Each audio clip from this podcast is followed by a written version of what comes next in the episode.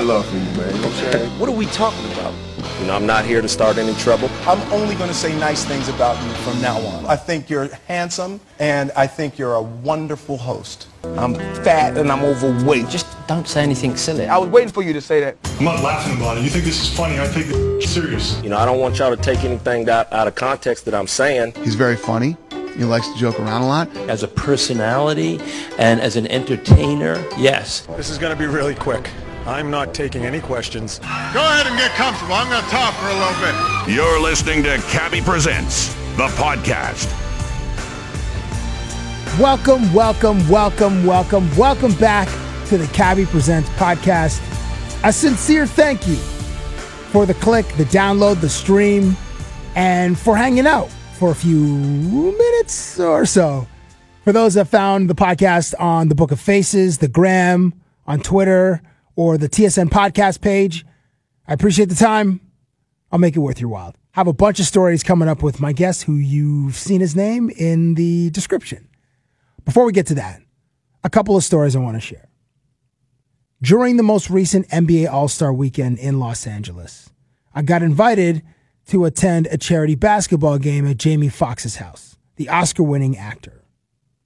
In fact, I was asked to host the charity basketball game, which benefited uh, young kids with developmental issues.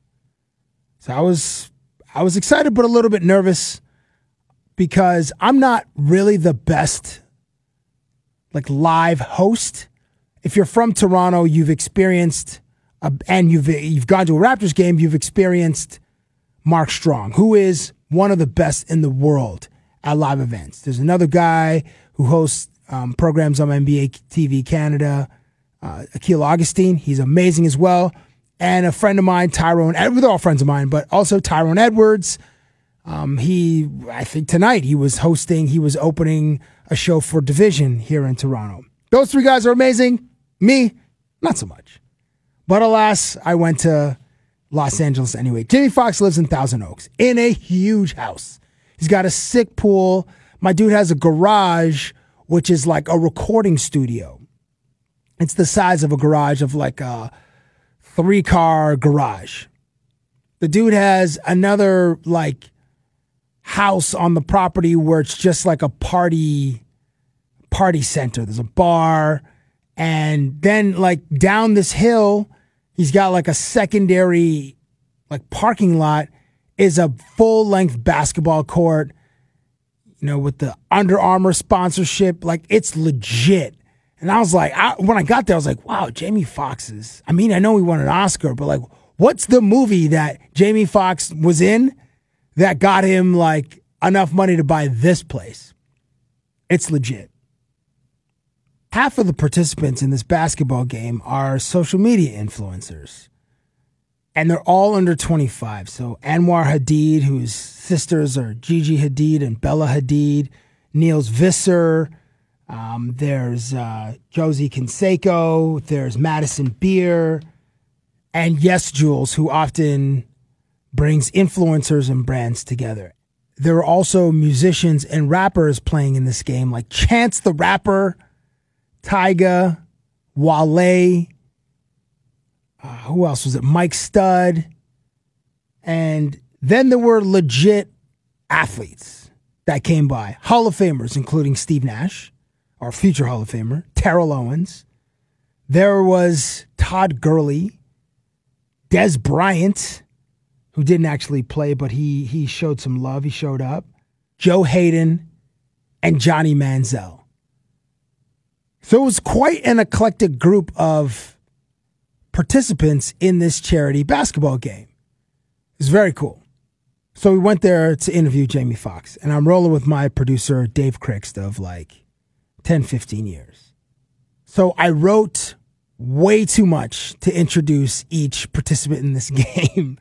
And I, oh, I, I, I soiled myself as far as my performance goes. You know, some people just will say the names of a of a person and like, oh, this person from Instagram, Instagram model, blah, blah, blah. But I, I did some research and I wanted to give everybody their proper introduction. So I had like two or three lines and just I lost the audience after about the f- fifth person. The A V system, the microphone was cutting in and out because I was too far away from, you know, the A V setup, which was under this tent. And I'm just going down in flames. It was terrible.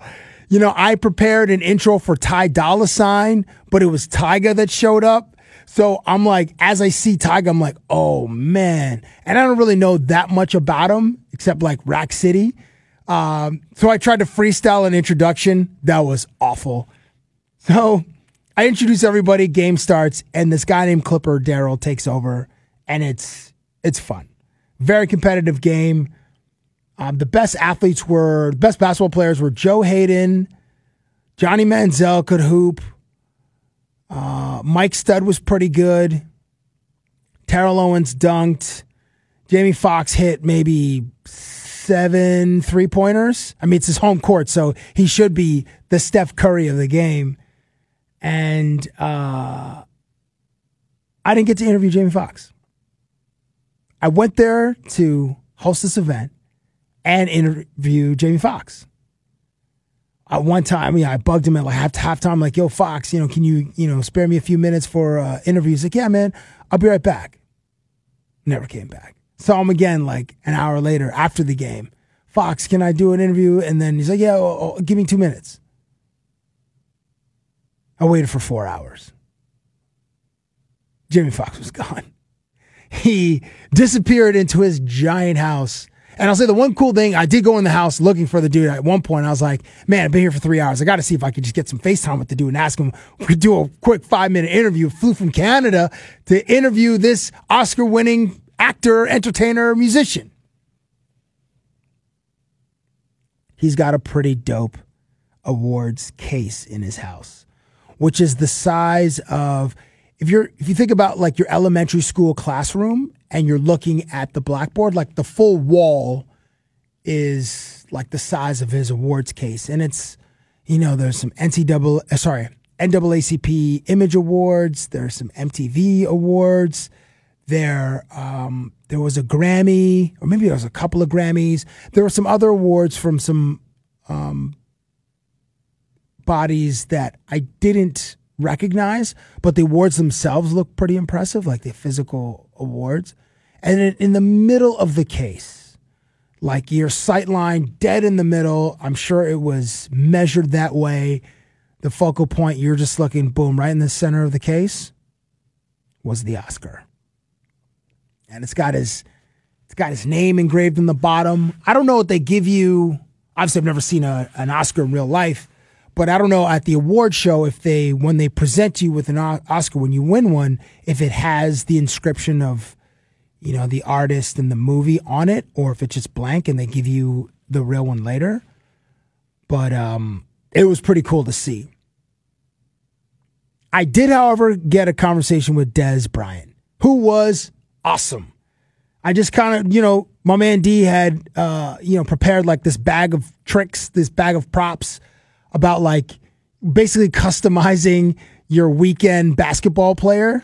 And Dez Bryant, I found some sh- like old clips on YouTube of him hooping. Um, so he was there. He didn't play in the game, but he came a little bit later and was just shooting some baskets. So I interviewed him and he was great. I, listen, I'm an Aaron Rodgers guy. That is my dude. That will be my dude from now until infinity. And the Dallas Cowboys are rivals of the Green Bay Packers.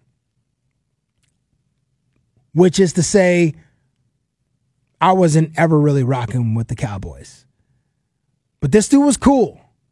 So I'm still an Aaron Rodgers guy, and I'm not a Cowboys guy, but I will root for Dez Bryant to have great games when they're not playing the Green Bay Packers. So in summary, I went to Jamie Foxx's house to host this charity event. I bombed. And my efforts in securing an interview with Jamie Foxx also bombed. A week before, I went to Pebble Beach with the sole purpose of interviewing Bill Murray.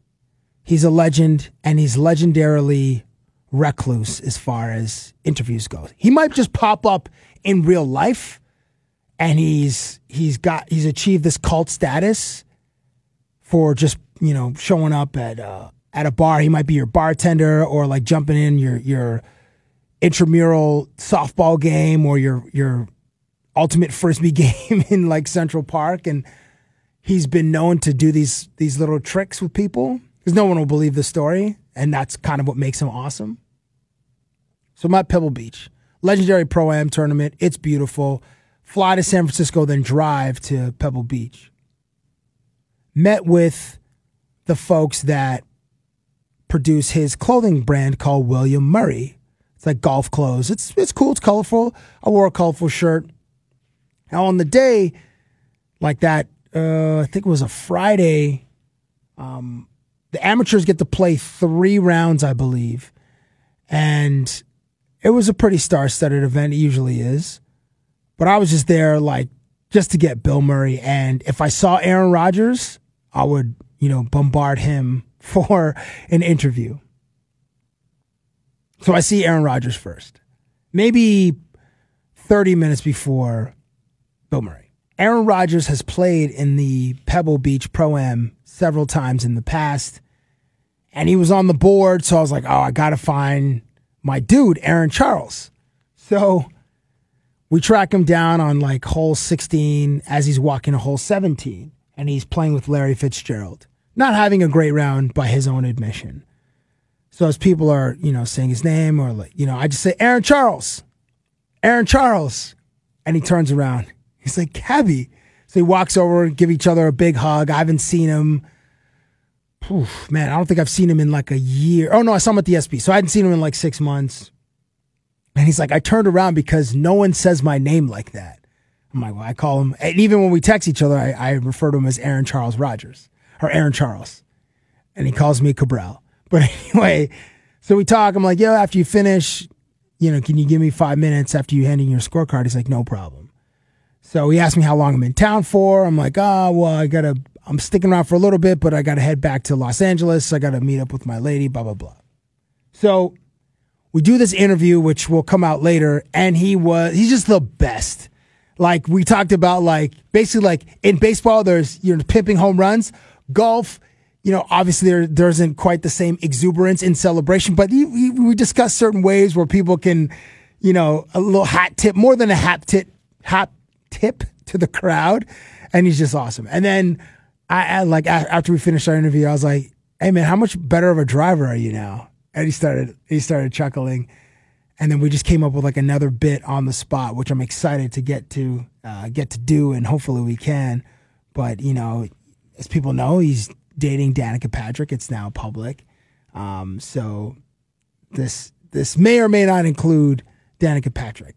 So then I'm waiting for Bill Murray. Half an hour later, he's on sixteen, meet up with some folks that invited us down. They work for the William Murray golf brand and had a couple of drinks with them the night before. They gave me some of the clothes, and they hadn't prepped Bill Murray before I was going to ask him for uh, an interview. So his security guy, this guy, Chris, is like, you know, just approach him. Just be respect- respectful. Introduce yourself. Tell him where you're from, and then see if he'll do it. I'm like, all right, well, got to give it a shot. You know, got shooter's got to shoot his shot. So after he comes off eighteen, I go up to Bill and I say, hey, Mister Murray, uh, my name's Cabby Richards. I'm from Toronto.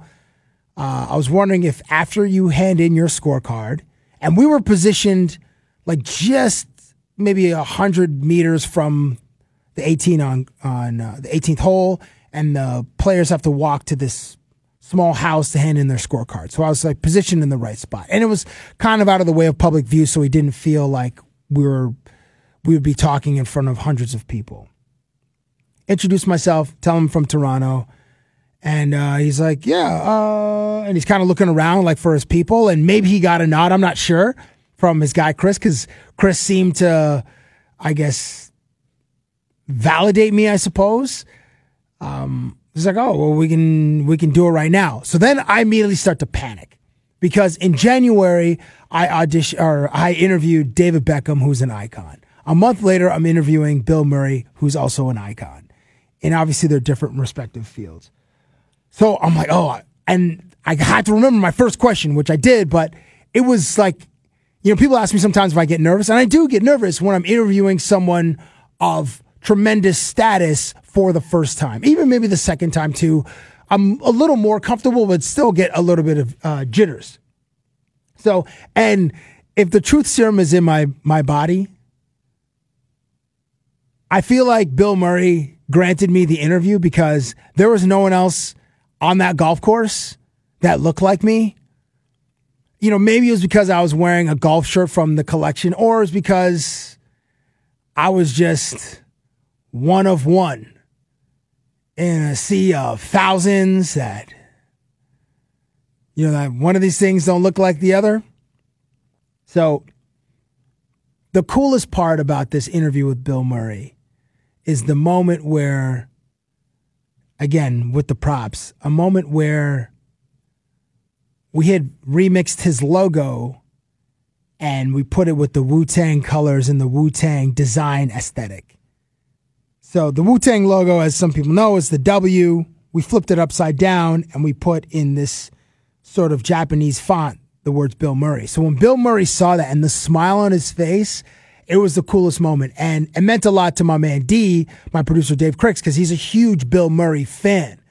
And I'm pretty sure D K came up with that that part of the bit, uh, like remixing his his logo into like other logos. So that was that was very, very cool. So that interview, if you haven't seen it by now, check for it on T S N dot C A or just go to YouTube. You'll find it. It's uh, Cabby and Bill Murray. Or I think it's uh, March ninth is when it comes out. So check it out. Hopefully you like it.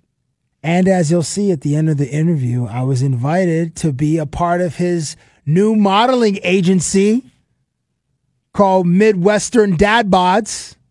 Obviously, I'm a Canadian, but, you know, Midwestern Dad Bods. That's right. That's uh, my constituency. So uh, look for some collaborations in the future. Okay. My next guest steps into the studio right now. Up in the studio. And I remember this other time where uh, I used to always get on punishment and told not to use the phone. You know, I'm honest. I, I'm, I'm literally giving people a picture of what I went through at all aspects mm-hmm. of my life. Honestly, almost anything goes. It's amazing to, you know, to step into the ring with someone like like him. Who are you and uh, where do you come from? May I ask? Uh...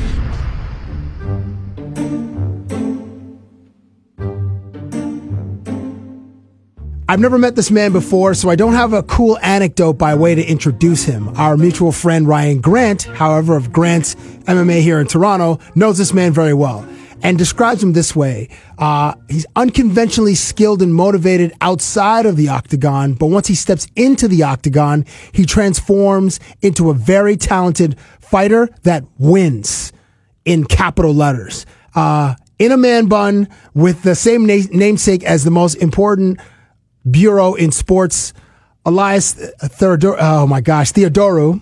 You got it. You got it. You you, you cleaned it up. Yeah, you got, you got it. Welcome to the Cabby Presents podcast. No, my pleasure. I'm my such pleasure. An idiot. You Don't know what? I was like, I, I lost confidence in saying after I got to, when I got to Elias, and uh, then when it, when I like I read your name, I was like, oh, I'm leaking confidence, and then it came out, and I just sputtered all over myself. To your defense, there's a lot of vowels in there, so I totally understand. I, so how do you, how do your parents say your name? Uh, Elias Theodorou. Theodorou, okay, yep. Just like that. Uh, so you are still actually, I know this is, okay, this is an audio medium, for so for most of the people listening to the podcast, they're listening. Uh, some people will see uh, the video on like Instagram or maybe on YouTube or whatever, but you're still rocking a man bun. Well, the best here in uh, combat sports, the main event, trademark included, because I own that, uh, is keeping his persona on. And now, you know, you never know. I asked uh, both our mutual friend Neil, Neil yep, Forrester, yep. and Ryan, I was like, when did he start growing his hair? And was it three, three or four years ago? Yep. So that was, so that's kind of at the peak of like hipster culture when dudes were, were man buns like popping up everywhere, mm-hmm. and then dudes with beards and all that. So, uh, and for some of us who uh, sit on this this um, unearned pedestal of judgment like myself when I was judging hipsters in friggin' Trinity Bellwoods Park where I used yeah, to yeah. live. Uh, did were before you started growing your hair, did you did any of that factor in your decision to grow your or just got lazy like oh, I'm just gonna grow it out? Get these uh, super you know, waves. I, I kept on cut, especially when I started mixed martial arts, I kept on cutting it at a certain point, you know, when you get through that awkward stage. Mm. And then, you know, I grew my hair. I had my hair long because I, in a past life, I was a semi-pro skateboarder.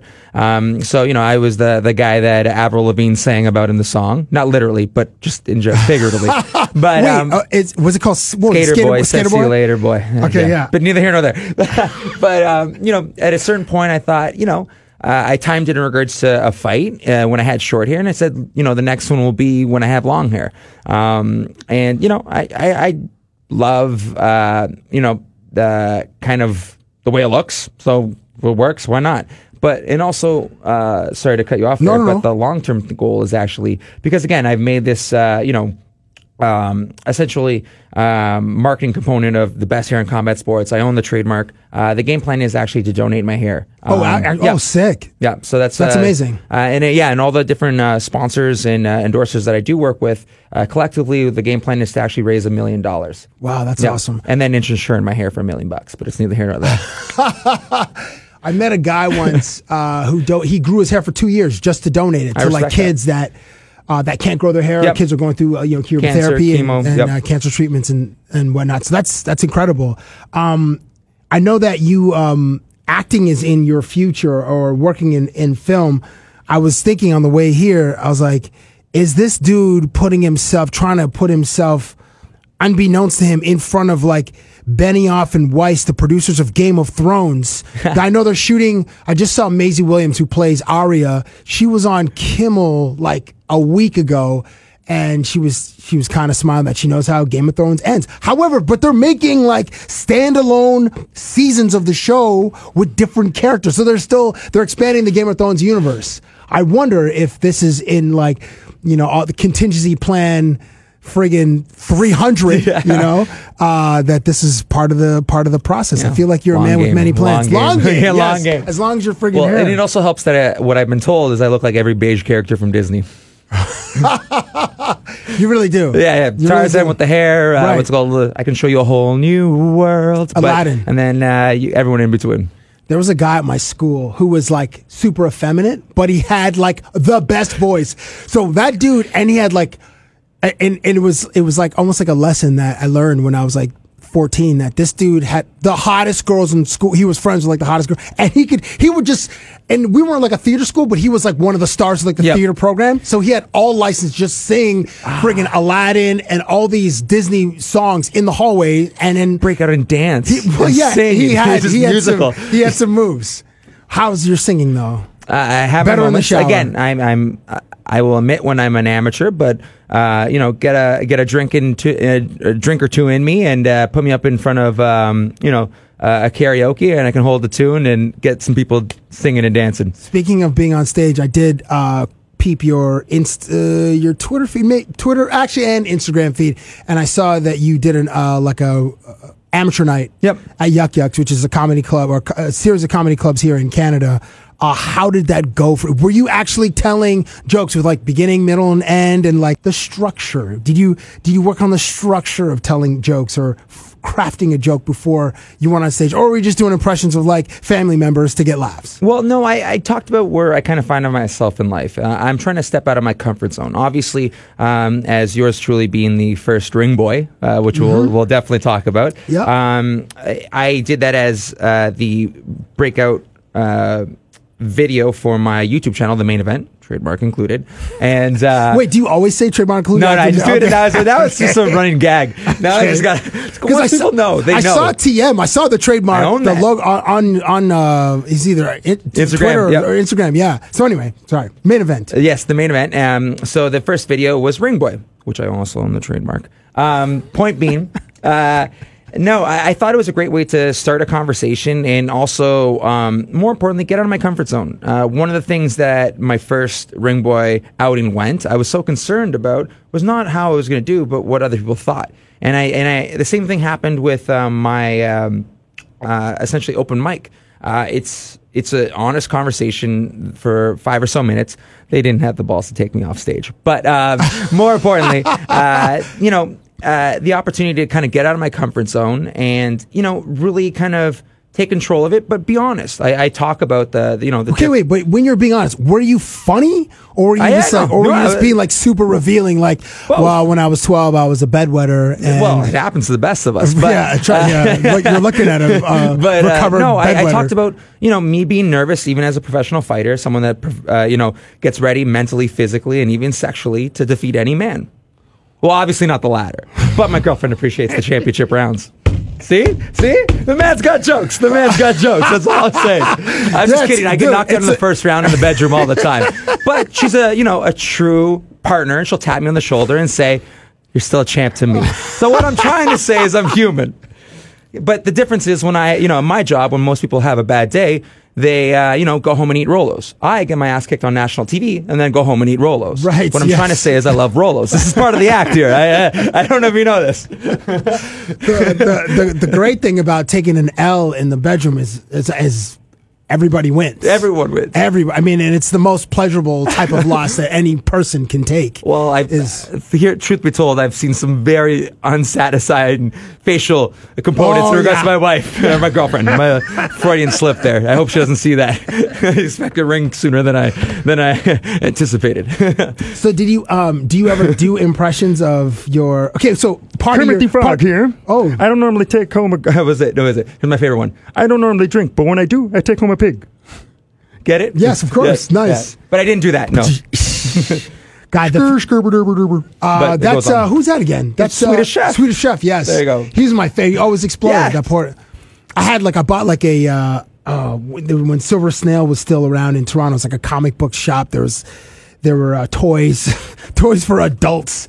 I brought a like a I have a Muppets. Yeah. Uh, Uh, no, it wasn't Swedish Chef. It was Beaker and Professor Bunsen. I I'm have okay. like a little lab, yep. and he was he was he, he's the guy that always exploded. Yep. I mi- I mistook my uh, my Muppets. It's okay, um, it's okay. So this is a safe place. You can it, do that. It is a safe place. It's, yeah, it's very safe. How did you feel about you know stepping out of your comfort zone as and and was that was that part being uh, recorded for you know, the main event when yep. you were on stage? Yep. Oh, probably, so we'll uh, be able to see it yes, at some point. Yes, yes. So there are some again. There are moments.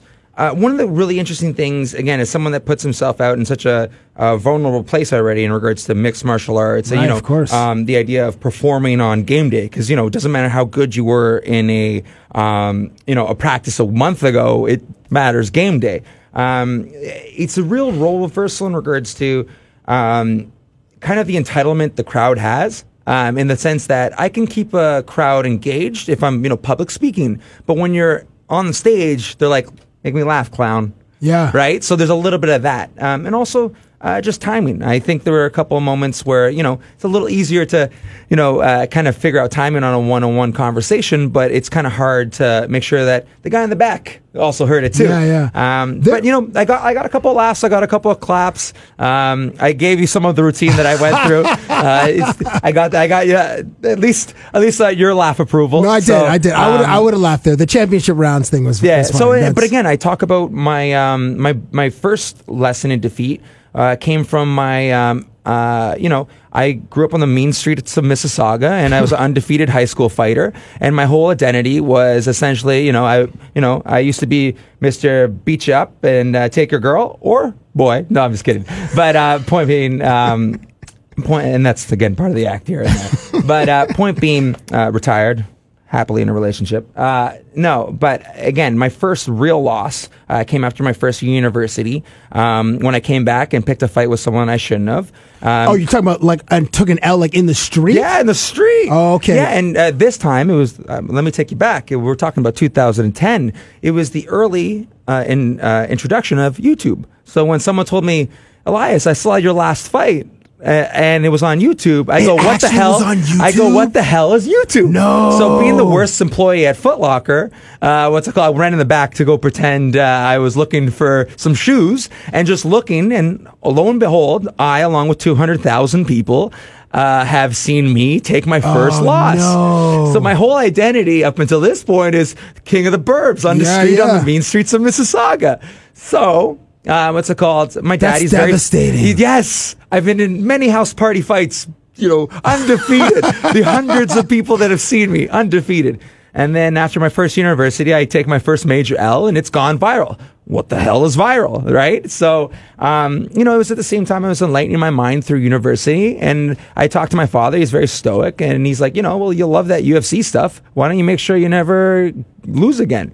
And I go, genius, I'm going to learn some things and beat this guy up. But I obviously didn't do that. I found more enlightenment in regards to, again, body and mind, and I became the person that you see today. Oh, so what school did you go to? Meadowvale.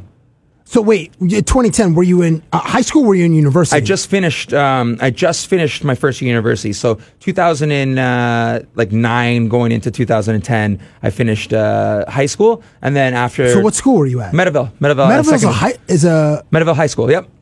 M D V represent. Okay. Okay. So yeah, that's so you were like eighteen or something. Yeah, eighteen, like that. eighteen, yeah, nineteen. That's, uh, that's a that's a tough that's a tough age to take an L too. Yeah. And then have it be recorded on the internet. Even though I love you know, World Star used to do these monthly compilations yes, yes. of like fight videos that were like eighteen, nineteen, twenty minutes. I would watch those in bed, just having the best by myself. It's like some version of yep. Schadenfreude where, yeah, yeah. where you take yeah. pleasure in other people's yep. pain. And uh, and man, I, maybe I even saw you and and inadvertently. I didn't know it was you, but I enjoyed however that, that footage looked. I enjoyed that moment, you know, eight or ten seconds, like the final moments yeah, yeah, of the yeah. fight or whatever. So, like, again, I was, again, Schadenfreude, uh, same idea. I love that stuff, and then I became one, essentially. You know what I mean? Love memes, and now I'm a meme, essentially, right? right? Yes. Meme, Which is, you're a meme before, you, before exactly. memes were a yeah, thing. Yeah, exactly. So, um, you know. Uh, it was a learning lesson, and that's what I kind of talk about. Like, why, even though me as a mixed martial artist is terrified of, you know, jumping on stage, but, um, one, it's a lot better than getting punched in the face, and yeah. two, um, you know, I've already lost in such a, you know, debilitating way that it could have happened. Uh, in, in reality, I was able to learn from it, and that's the overall kind of, uh, thought process in regards to mixed martial arts and, and the way you're supposed to carry yourself. It's not a loss, it's a learning lesson. I would be remiss if I didn't ask you this question. What was her name? Well, whose? Uh, the person you guys were fighting over. No, no, there wasn't. It wasn't. It wasn't actually uh, a girl at all. Listen, it, dudes, we all, we fight about no. women, and if someone, you mentioned Foot Locker, if someone scuffs your sneakers, yeah, yeah, yeah. you could, like, you, you might put some hands on. Like, exactly. if, certainly if someone does it, like, and offers no apology, and is very, like, flagrant about it, like... Oh, I had to catch myself once. I probably would have took an L, and it would have been on someone's phone. I I wouldn't have this job now, but oh, there was a time I was heated. Someone, I was so flagrant, just like scuffing someone's sneaker. Yeah, like, no, it, it, okay, so what happened in that yeah, particular yeah. fight? So I was at a, a bar, and basically someone picked a fight with one of my friends who wasn't a fighter in any capacity, okay. right? Although I would even argue I'm a lover, but you know, everyone's got their price. that's, that's, that's, that's yours truly. But um, point being, uh, you know, I, I was... Uh, a lot drunker at the time than I, I realized, and I picked a fight with someone I should have. He was the local drug you dealer. You should have. Yeah, because he was completely sober. I was not. Uh. So I, I literally went to, um, you know, we, we started pushing and arguing. We got kicked out, and we were about to fight with no training at all. I went for a Superman punch. Uh, slip fell, he kicked me right in the face. Oh. I get up like the inebriated Incredible Hulk. I rip off my shirt. And, oh, you did? Yeah, man. Obviously, there's this big half half naked man running after him. He jumps into a cab. I jump on the cab and start like stomping away. Let him out. Let him out. He drives off. I slip. I fall. Knocked out cold. I wake up. And then look at my face. Oh, good. There's no, there's no, uh, you know, no marks or whatever, whatever. I go to work and I'm like, you know, worst employee at Foot Locker ever. Uh, I'm telling my friends, like, you guys will not have to believe uh, what, you guys will never believe what happened. And every once in a while, some jerk will be like, can I get a size eight? And I'll be like, shut up, I'm busy. But, but no, um, and again, it was. So what, what part in the video, it's the kick is what's seen or you falling off the taxi? No, no, they don't, is... they don't see the taxi part, thankfully. Oh, again, that would have been a lot more, a lot more. Oh, um, man. But uh, no, they just basically see this drunk idiot at eighteen or uh, eighteen, nineteen rip off his sh- uh, try to Superman punch, fall, the guy kicks him in the face. That's I'm that guy. I, I get up, that guy I, being me. That is me. Uh what's it called I, I go for a swing, or what's it called I run after him rather, and then uh, it, it just stops. So it was like an eight second, it was all caps, boot to face. And oh, it was just, man. The title alone, I'm like, oh, oh I've, I've been, that I've, hurts I've, my heart. Exactly, I've embarrassed, oh, embarrassed family home I, and abroad. That's my heart. Um, a question about uh, your sport or the organization which you fight in, which is the U F C. Mm-hmm. Why is there so, okay, twenty seventeen you had three fights. Yep. twenty sixteen, I believe there was one fight. Mm-hmm. And w- were there fights that were outside of that uh league, I don't know, league organization? No, no, there so, isn't. So the best way to just, uh, to remember it, um, uh, U F C is to M M A as N H L is to uh, hockey. hockey, right? Sure. You can't go outside of the N H L, oh, right? Okay, okay. So it's the same idea, uh, unless you get the pink slips, and that's not a good, that's not a very good look. But um, no, it just really depends. Um, I think uh, if we're going to be completely honest, uh, the, the position from where I find myself from two thousand sixteen to two thousand seventeen was actually a re um, kind of reinventing myself in regards to uh, going back to the you know my roots as an advertiser, and I've been able to now uh, now guns a blazing out in two thousand eighteen rebrand myself and kind of have a lot of things, a lot of pots kind of going. Okay, and, okay. Uh, you know, beyond my my fighting, now as a, a ring boy, I have my first uh, feature film, which I'm the lead and also executive producer. What's it called? It's called Last Hit. It's a working title. Wait, Last Hit? Hit. Okay. Last Hit. And yeah, uh, I play an M M A fighter, huge stretch, um, and I basically get injured. And it actually has a, uh, it starts the conversation of, what happens to athletes after athletics? And what if that's a lot sooner than you realized? Yeah, so I for be- so many people exactly. It is. Yeah. So I become an M M A. Fi- I'm an M M A fighter who gets injured, and I reinvent myself through competitive video gaming. And it, really, it's, it's a it's a working title because we're talking to a certain couple of trademarks, Capcom. But um, but uh, basically, uh, if all goes well, uh, it will be retitled uh, a specific video game right. that everyone loves. Wait, did Cap? Did Capcom? Got- But right, yeah. So I was going to say Street Fighter. I'm, I'm trying to remember the music, and then the logo comes up at the beginning, and then I was always. Well, you're looking guy. at Vega if all goes well.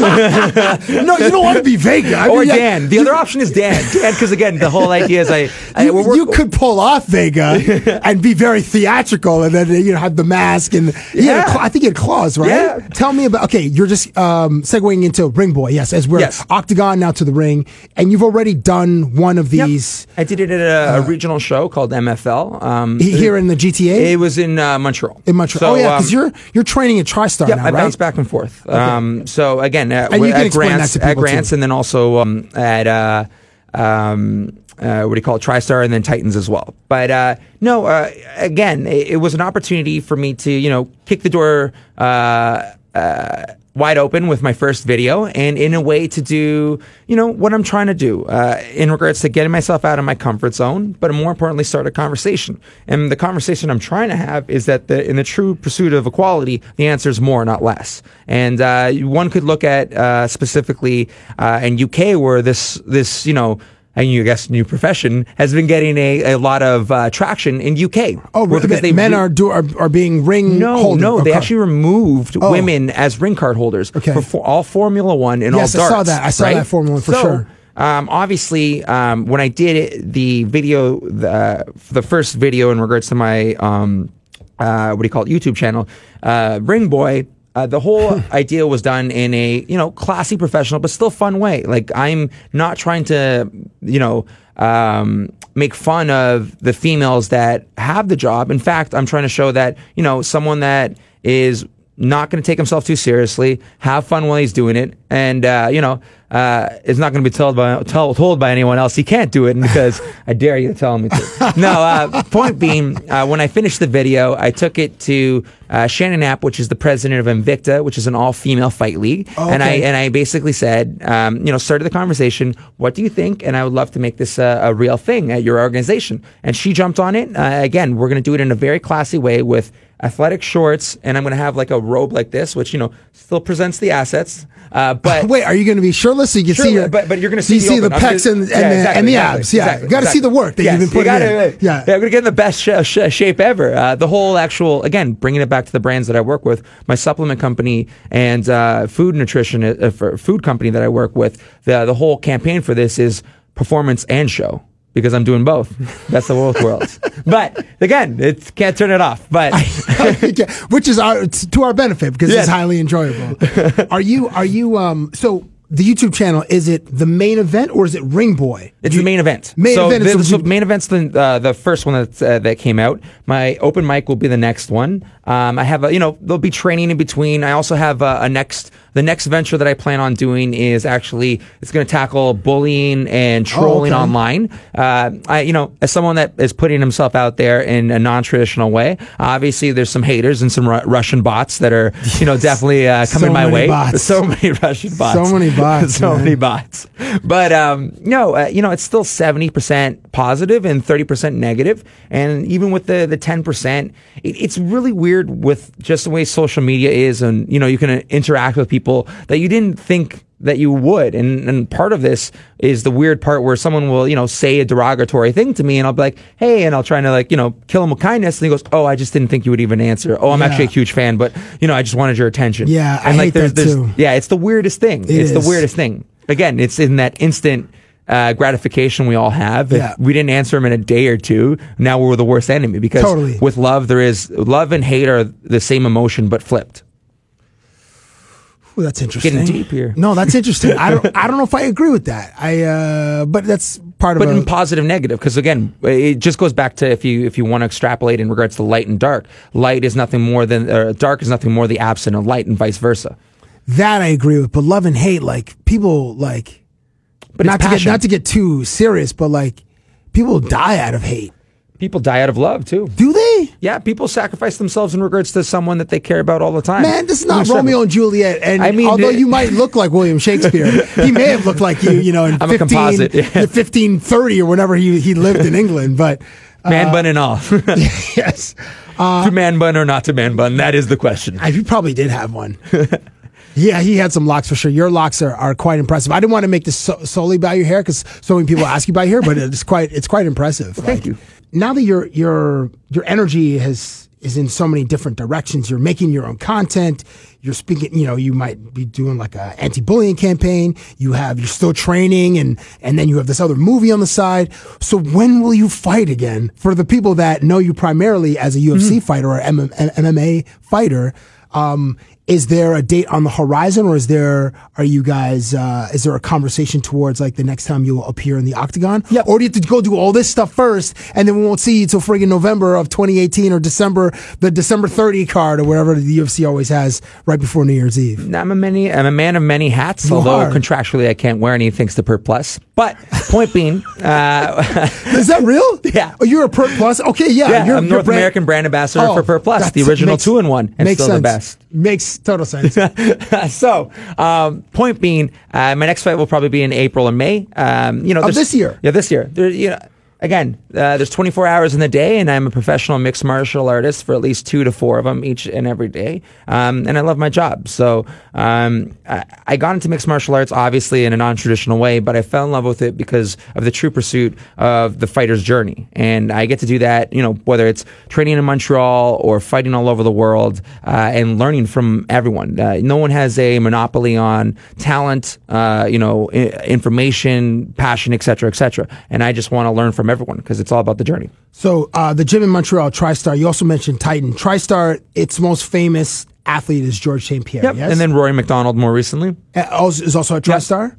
And then uh, and then so you you were you started at Grant's M M A here in Toronto. Yep. I still Made- I still train there. Um, again, with mixed martial arts, it's all about learning from everyone. And um, part of uh, the capacity of um, Uh, at Grant's is the idea, I don't want to be the best in the room, right? You want to get out of your, your comfort zone and you want to get in, ah. in front of people that you've never met before. And and TriStar is one of those gyms that um, has, you know, harnessed the idea of the fighter's journey, and it has a very open door policy. So, you know, I'll get prospects from all over the world. There'll be, a, you know, uh, an eight and oh guy from Germany, uh, an amateur from Sweden, and you get to break your toys. They go home and they come back again.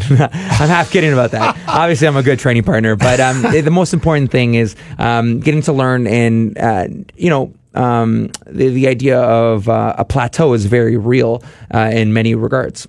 So um, what would, so you fight at one eighty-five and... Happy weight right now. Yeah, you're, you are, oh, dude, I've been living happy weight. I'm about two fifty, but uh, oh my God, I need to, I need to trim down. I need to go on like, just start like drinking hydroxycut with my friggin' uh, Captain Crunch. Um, what would be like, because uh, George Saint Pierre is an icon in Canada and he's revered in that world. I mean, like, and being another Canadian, is there like a is there like a thing about, you know, if if you went on a, on a roll, you won two, three, four fights in a row, and then you're elevating, you're moving up the rankings, and I don't know, say for some reason G S or you know G S P comes back, would it be disrespectful to challenge George or to to put it out there that you would, even though you'll you'll probably fight anybody because you have a certain fearlessness about you and obviously you take your training very seriously. Um, but if that was a real thing, could uh, a real prospect of a fight, could that happen?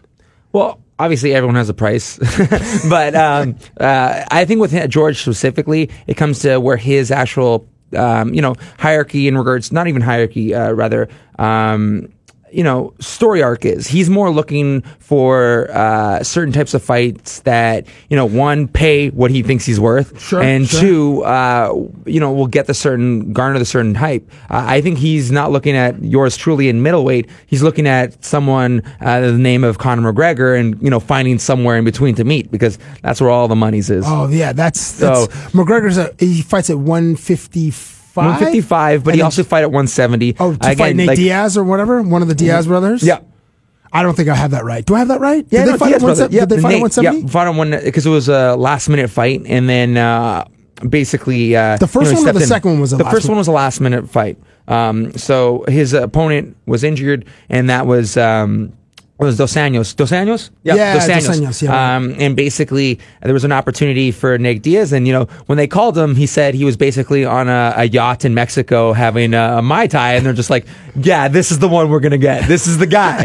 And then it didn't work out because, you know. Because Nate won that fight. Yeah. Yeah, again, yeah, yeah. It, a lot of. So Vince McMahon, when uh, he first took a, a look at um, mixed martial arts in the U F C, he kind of laughed at it because you can't control The, the stars. Yeah. You can't control the stars. So he never, because again, the, one of the, the rumors is that he was going to potentially buy it years ago. Before the Fertittas. Yeah. Well, no, I think somewhere in between. Oh, but okay. I, I don't exactly know. Don't quote me on that. Okay. But um, I don't want anyone to be like, fake news.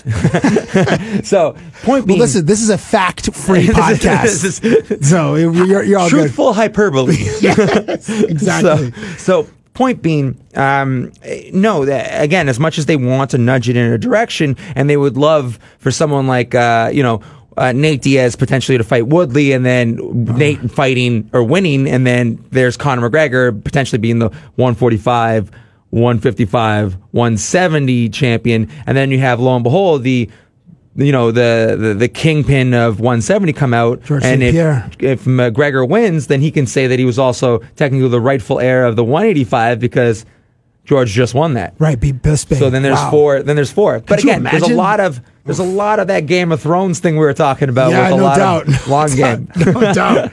Oh my gosh, that'd be crazy. But Woodley would have to lose, which I don't. Yeah, see. Exactly. He's, he's, That guy's good. Thighs, dude. Thighs. He, like, oh I feel God. Like he could he could squat uh, friggin' uh, a Hummer. Like the dude is like he's got like N F L player exactly friggin' thighs, and he like, can be from here to here in an instant, and with a fist out in front of you the whole time.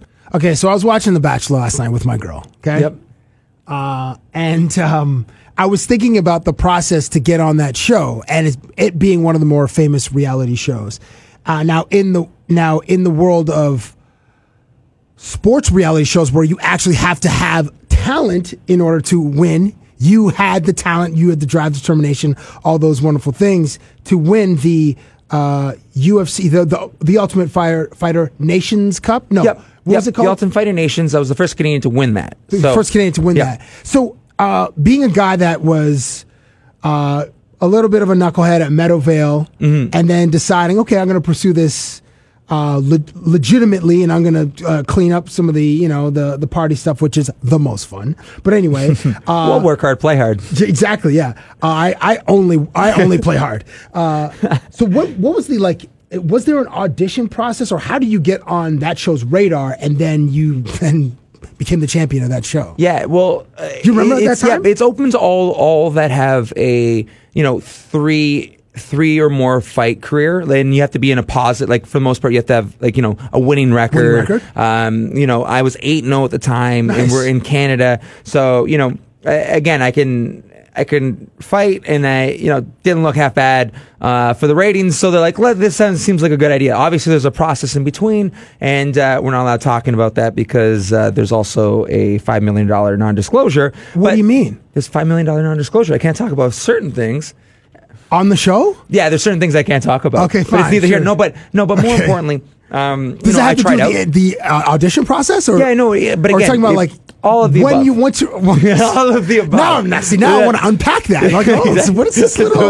We want to go down do that little know? tunnel. No, but um, the, the the the thing with that is, like you said, knucklehead. I, I actually got to my word, not your. No, word. but no, no, but I'd like to say that I was on a show with fifteen other like-minded knuckleheads. Yeah. Who are trying to, you know, uh, uh, achieve the dream in in, in a a you know. Um, Almost of uh, if we're going to go on the reality-based thing, it's a, a big brother with punching and kicking, and the ultimate uh, opportunity True, yeah. to uh, get a you know uh, no no no bragging here, but a six-figure contract with the U F C, uh, and uh, cement myself in history. And fun fact, I actually uh, didn't work out with timing, but I was actually asked at one point to uh, be a part of um, uh, The Bachelor Canada, and bailed on it. Fun fact on top of that, my girlfriend was actually the one that she was dating, um, the one that they went with before she dated me. So my girlfriend actually dumped the Canadian Bachelor. Oh, uh, the, he's a restaurateur now, I think. No, not the, I don't think Brad the last Smith? one. Not the, not that one. No, there's the guy like after three. him? Yeah, there's three of them. Okay. Uh, but anyway, so like the second one, Mister Mister Runner-Up. But okay. uh, what's it called?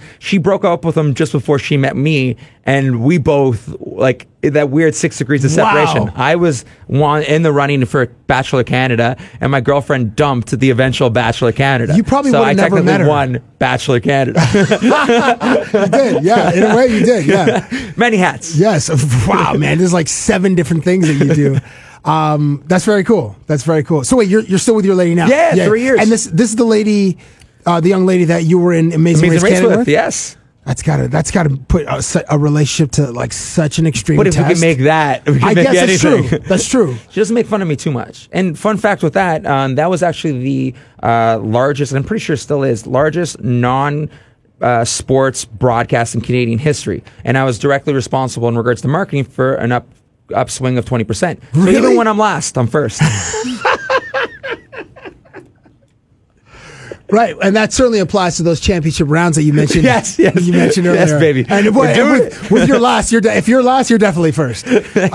Uh, I don't know why I just took that turn, but anyway, you know, listen, I, I'm I, I'm a recovering dirtbag. That's really uh, what I'm uh, what I'm trying to say. Okay, so uh, the next time we could see you uh, publicly, uh, other than uh, here at T S N, you know, and you do various interviews and stuff, is uh, is it March twenty-fourth? Is when uh, yeah, March twenty-fourth, Invicta twenty-eight in Salt Lake uh, City. Uh, So, oh, Invicta is is it a North American league or and specifically more in that general area? But okay. it's uh, it's streamed uh, live on uh, Fight Pass, which is actually the largest, uh, one of, if not the largest, uh, stream-based uh, subscriptions. Okay. So uh, hundreds of thousands of people will see me uh, make my ring boy debut at Invicta, and uh, looking to have a good time while doing it. So, will you be doing crunches up until like? If the show starts at seven, will you be doing crunches till about like six fifty-five, six fifty-seven, six fifty-eight? All day, every day. And, and you're just going to be eating cherry tomatoes, water. Exactly. And and there's, like there's a little chickpeas. bit more of a, there's a little bit more of a regimen to it. Obviously, I am very lucky with uh, both my sponsors uh, in regards to supplements and uh, meal prep. Uh, and uh, they're going to get me ready for both performance and show. And uh, uh, I'm going to, you know, train to be in the best shape of my life to, you know, you know, do uh, make my debut to make sure that it's a reoccurring gig. Nice. Um, and more importantly, uh, leverage that off into my, or, you know, slingshot that off into my next fight, which will probably be the month or the month after that. So when can we, so there's nothing concrete yet, but when can we expect an announcement? After, you said... It's in looking a, like, a, it's looking like in about a week or two, I'll be able to talk okay, about awesome. a fight. Um, but I'm, uh, April, May, wink, wink, nudge, nudge. Again, non-disclosure things. There's so much I want to talk to this man about, but so much I cannot talk to this man about because he's got seventeen N D As floating out there. Uh, but it was it was a pleasure talking to you uh, about the stuff that I can talk to you yeah. about. And uh, you have a fan here, and I'm sure as you uh, as more and more people get to know you and experience you, you be, you'll have more legions of fans. So I wish you nothing but the best, my friend. And right back at there at you. It's a pleasure. Thank you, man. Thank you, Elias Theodorou. You got it. Uh, did I get that? Yeah. No, I didn't go with that. Elias Theodorou. There you go. Boom. On Cabbie Presents. Thank you for listening to Elias Theodorou. This was Cabbie Presents, the podcast.